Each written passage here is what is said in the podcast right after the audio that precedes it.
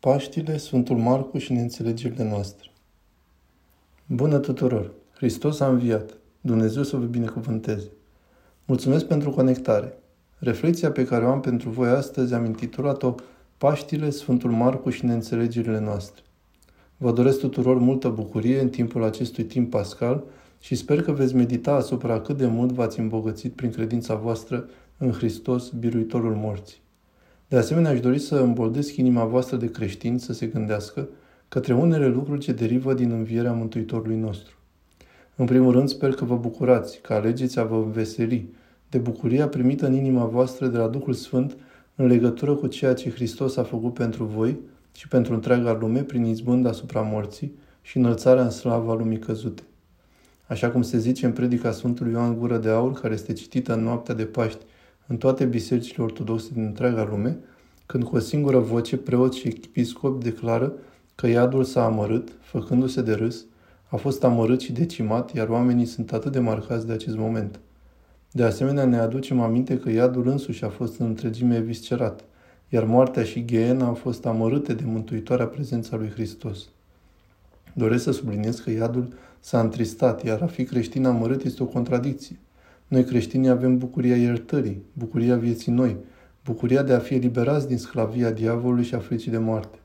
Veselia și bucuria Paștilor este ceva normal pentru noi, deoarece este viața noastră. Dacă vom fi amărâți, dacă vom avea amărăciune în inima noastră, cu cine ne vom asemăna de fapt? Zicem că iadul este locul amărăciunii, acesta fiind singurul loc de acest fel. Nu noi, nu noi. Bucuria care umple inima creștinului și bucuria Paștilor care trăiește în trupurile și sufletele noastre, trebuie a fi hrănită, adâncită, menținută și a îi se permite de a-și găsi locul în ceea ce privește rânduirea gândurilor noastre și a comportamentului de creștini. În mod cu totul special cu prilejul acestei sărbători de 25 aprilie, ziua sărbătoririi Sfântului Apostol și Evanghelist Marcu. Aș dori să fac unele comentarii cu privire la ispita de a pierde bucuria și spiritul pascal din cauza căderii în mijlocul disputelor și de ce aceste dispute și neînțelegeri nu necesită renunțarea la bucuria pascală, amărăciunea nefiind justificată nici măcar atunci când disputele apar. În primul rând, un cuvânt despre Paști, despre data când pică acesta, iar după aceea despre viața Sfântului Marcu și apoi un exemplu de cum să punem în aplicare acestea. Dacă știți ceva despre istoria bisericii, atunci v-ați putea aminti că încă din vremurile timpurii a existat o ceartă în biserică despre modul calculării corecte a datei de prăznuire a Paștilor. Faptul că biserica a fost foarte preocupată de menținerea unității sale în jurul acestei sărbători arată concret cât de esențială este învierea pentru viața creștină, care se află chiar în miezul credinței creștine.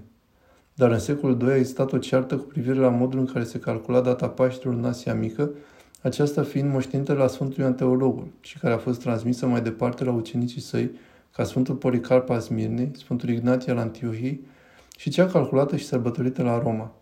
În fapt, aceasta se întâmpla în timpul vieții Sfântului Irineu al Lionului, un minunat sfânt părinte și teolog al bisericii, o personalitate remarcabilă care a scris în greacă și a slujit în Franța. La acel moment se numea Galia și era parte a Imperiului Roman. Acest om, ca de altfel toate acele personalități deosebite ale bisericii ale primului mileniu, slujea în eparhia sa ca și când ar fi făcut-o pentru întreaga lume, el însuși un descendent al marilor părinți din Asia Mică, slujind în Roma și fiind cunoscător al Bisericii Occidentale, a recomandat o reconciliere și a convins pe papa acelei vremi să nu ridice problema alegerii datei Paștilor până la punctul de a crea o diviziune. Acesta a încurajat toleranța, a încurajat un spirit irineic, un spirit de pace, care să permită această diferență fără a insista ca cei din Asia Mică să accepte tradiția Bisericii din Roma. Dacă sunteți interesați în mod deosebit de istoria Bisericii Occidentale și cu totul special de cel al insulelor britanice, veți afla că a existat o lungă ceartă între misionarii celți care veneau din Irlanda și încreștinau o parte de sud a Scoției și partea de nord a Angliei și misionarii romani care veneau din sud cu privire la modul de calculare a datei Paștilor. Un mod de calculare celtic și unul roman și numai în secolul VII, cu ocazia unui sinod local, care a avut loc la Whitby, s-a luat decizia finală fără a fi lipsit de unele mini-tensiuni locale, care a dus la reconcilierea definitivă. Simplu spus, ideea mea este că bucuria Paștilor a fost amenințată de cearta cu privire la data sărbătoririi Paștilor. Iar Sfinții Părinți ne-au dat un exemplu cum să se mențină acea diferență fără să se ajunge la ruptură, fără a pierde bucuria vieții de creștin și a încerca a găsi în pace o soluție de înțelegere. Iar câteodată, cum a fost în cazul Sfântului Irinou, să accepti să fii de acord cu dezacordul și să nu permiți ca aceasta să devină o problemă. Cea de-a doua mea mângâiere am extras-o din viața Sfântului Marco Evanghelistul, Marele Apostol, care ne-a lăsat o Evanghelie minunată, cea mai scurtă dintre toate Evangheliile, o Evanghelie cu adevărat misionară, în care a scris despre ceea ce a aflat despre viața Mântuitorului nostru, în special din gura Sfântului Apostol Petru, părintele său spiritual. Sfântul Marco, a cărui comemorare se face pe 25 aprilie, a crescut în Ierusalim, a fost botezat de Sfântul Petru, a slujit în biserica primară, în fapt, acesta a întreprins excursii misionare cu Sfinții Apostol Pavel și Varnava, Sfântul Varnava fiind vărul său. Iar dacă veți deschide la capitolul 12 din Faptele Apostolilor, veți vedea cum acesta împreună cu Sfântul Varnava și Sfântul Pavel s-au aventurat în acele excursii misionare. Sfântul Ioan Gură de Aur explică în comentariile de la Faptele Apostolilor că Sfântul Marcu avea o slăbiciune, o frică, la începutul lucrării sale misionare. Bineînțeles că Sfântul Pavel și Sfântul Varnava se confruntau cu o imensă rezistență, fiind amenințați și cu moartea, după cum însuși Sfântul Pavel o spune. Și în această cauză Sfântul Marcu s-a întors la Ierusalim, lucru care l-a mâhnit foarte tare pe Sfântul Pavel. Mai târziu, după întoarcerea Sfântului Marcu la lucrarea de misiune și când Sfântul Pavel s-a mai îmblânzit, Sfântul Pavel a avut o dispută cu Sfântul Varnava în legătură cu Sfântul Marcu, Sfântul Pavel refuzând să-l mai ia cu ei din nou. Din cauza acestei serioase dispute, Sfântul Pavel și Sfântul Varnava au decis să meargă în locuri diferite, dar Sfântul Varnava a decis să-l ia și pe Sfântul Marcu cu el, iar Sfântul Pavel a luat pe Sila și au mers de au creștinat Siria, iar Sfântul Varnava, sfături de Sfântul Marcu, au mers și au creștinat Cipru. Acesta este un exemplu a unei neînțelegeri în biserica primară și chiar de era biserica adevărată sau fiind Sfânt Apostol, aceasta nu înseamnă că veți discerne perfect intenția lui Dumnezeu în relația cu ceilalți apostoli. Chiar dacă a fost o dispută aprinsă între ei, aceștia s-au separat în mod amical, pentru ca frăția dintre ei să se mențină. Așa cum vedem mai târziu în scrierile scripturistice, Pavel și Marcus se împacă. Marcus, slujindu-i din nou Sfântului Pavel, în epistola către Coloseni, scrie că Sfântul Pavel i-a dat Sfântului Marcu o misiune. Iar mai târziu, când cel mai mare dintre apostoli, Sfântul Petru, se află în Roma, Sfântul Marcu se află și el acolo. Sfântul Marcu le slujește tot timpul, până la momentul martiriului acestora, iar mai apoi merge și ajunge să aibă o strălucită activitate misionară, creștinând Egiptul și ajungând un mare predicator, povățuitor, scriitor de Evanghelie și, bineînțeles, la sfârșit, Sfânt Martir. Acesta este un alt exemplu cu privire la modul în care o dispută în spiritul pascal și al adevăratului spirit creștin menține adevărul de credință, în ciuda tuturor costurilor dar în care se cade de acord în mod amical într-un adevărat spirit irineic că se poate a nu fi de acord în unele chestiuni. Am sentimentul că în ziua de azi, în biserică cel puțin în Occident, unde m-a lovit cel mai mult, alunecăm spre una sau alta din două erori.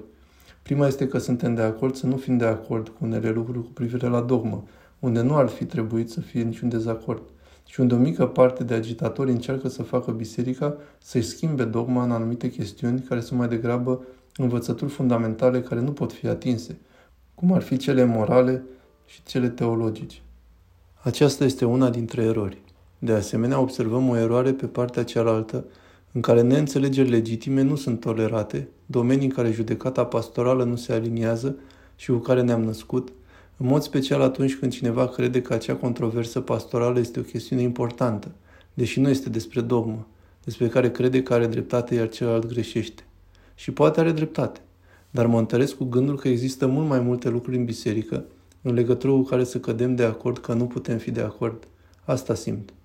Bineînțeles că există multe chestiuni dogmatice care nu sunt supuse negocierii, asta fără discuție. Și există compromisuri în acest domeniu atât timp cât biserica a fost întotdeauna asaltată de reti și schizmatici, dar nu am să vorbesc despre asta. Ne vom lupta cu aceea și ne vom lupta până la moarte. Punct. Dar sunt numeroase chestiuni care nu țin de doctrină, care pot fi negociate, asupra cărora nu ne aplecăm și nu este bine a demoniza pe aceia care împărtășesc o altă perspectivă, chiar de a fi convinși că acea perspectivă este greșită. Aceasta fiind o problemă a acelei persoane care nu cunoaște sau nu vrea lucra adevărul. Sfântul Pavel a abordat această chestiune de mai multe ori în scrierile sale și încurajează pe cei puternici să-i tolereze pe cei slabi de dragul lui Hristos, deoarece Hristos ne-a acceptat pe toți. Nu trebuie să solicităm tuturor să fie tari în credință și să cunoască imediat ce este bine într-una sau în alta, dacă acestea nu sunt chestiuni fundamentale pentru credință. Astfel, există multe lucruri despre care putem spune că nu putem cădea de acord. Și chiar dacă ai avea dreptate, cu dragoste și răbdare trebuie să înduri pe cei care nu sunt așa de luminați și care nu știu cum să facă asta sau cealaltă, dar care nu sunt esențiale. Trebuie să ne ținem gura închisă și cu dragoste să iubim și să susținem pe cei care sunt mai slabi în credință. În fond avem nevoie de o experiență irineică pentru a nu încărca pacea și unitatea bisericii pentru niște chestiuni care ar putea fi tolerate. Suntem o familie. Suntem o familie, iar atunci când nu cădem de acord, trebuie să ne comportăm ca o familie. Îmi aduc aminte când cu mulți, mulți ani în urmă, pe când eram tânăr preot, la o conferință cu peste 2-300 de preoți, preoți nu numai, nu la aici, când vorbitorul a început să vorbească despre un călugăr foarte influent pe care cu toții îl știam, unii dintre noi chiar în mod personal și pe care îl aveam la mare cinste, dar aceasta nu era opinia acestui vorbitor, când acesta a început cu frenezie și cu voce tare să spună ceea ce credea el despre acest romonah și despre pozițiile acestuia cu privire la unele lucruri, cum ar fi modalitatea de primire în biserică, deoarece acest monah insista că în ortodoxie creștinarea totală are loc la botez. Acest preot care vorbea era foarte supărat. Începuse a spune lucruri cu adevărat urâte. Și chiar atunci părintele meu spiritual, preasfinția sa, episcopul Vasile, așezat pe unul din rândurile din spate, s-a ridicat și cu voce tare i-a zis celui care era la microfon. Părinte, Dumnezeu te aude, iar tu vorbești așa despre fratele tău. Wow, s-a făcut dintr-o dată liniște de plină. Liniște de plină. Acesta a fost un cuvânt de îndreptare venit din dragoste. Episcopul Vasile nu i-a zis aceluia că nu este de acord cu ceea ce spune.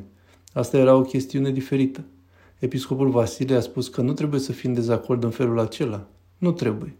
Chiar dacă crezi că ai dreptate și fratele tău a greșit, nu vorbi despre el într-un spirit de aspră judecată. Pentru că noi nu facem asta. Noi nu trăim în felul acesta, dragii mei. Paștile ne-au învățat să-i numim pe ceilalți frați, chiar dacă aceștia ne urăsc. Iar dacă îl vom numi pe fiecare frate și îl vom trata ca atare, chiar dacă acesta ne urăște, nu vom putea oare ca prin dragoste și bucurie să le tolerăm acelor cu care nu suntem de acord, care sunt totuși frații și surorile noastre în credință? Cred că putem. Trebuie să putem. Trebuie să ne acceptăm unul pe altul în toate acele chestiuni în care putem cădea de acord că putem să avem o altă părere. Putem să ne acceptăm unul pe altul și să ne suportăm unul pe altul în același fel în care Hristos a acceptat și ne-a suportat pe noi. Slavă numelui Său, iar Spiritul Paștilor să umple inimile voastre pentru a vă oferi fericire multă de-a lungul întregii perioade paschale. Hristos a înviat!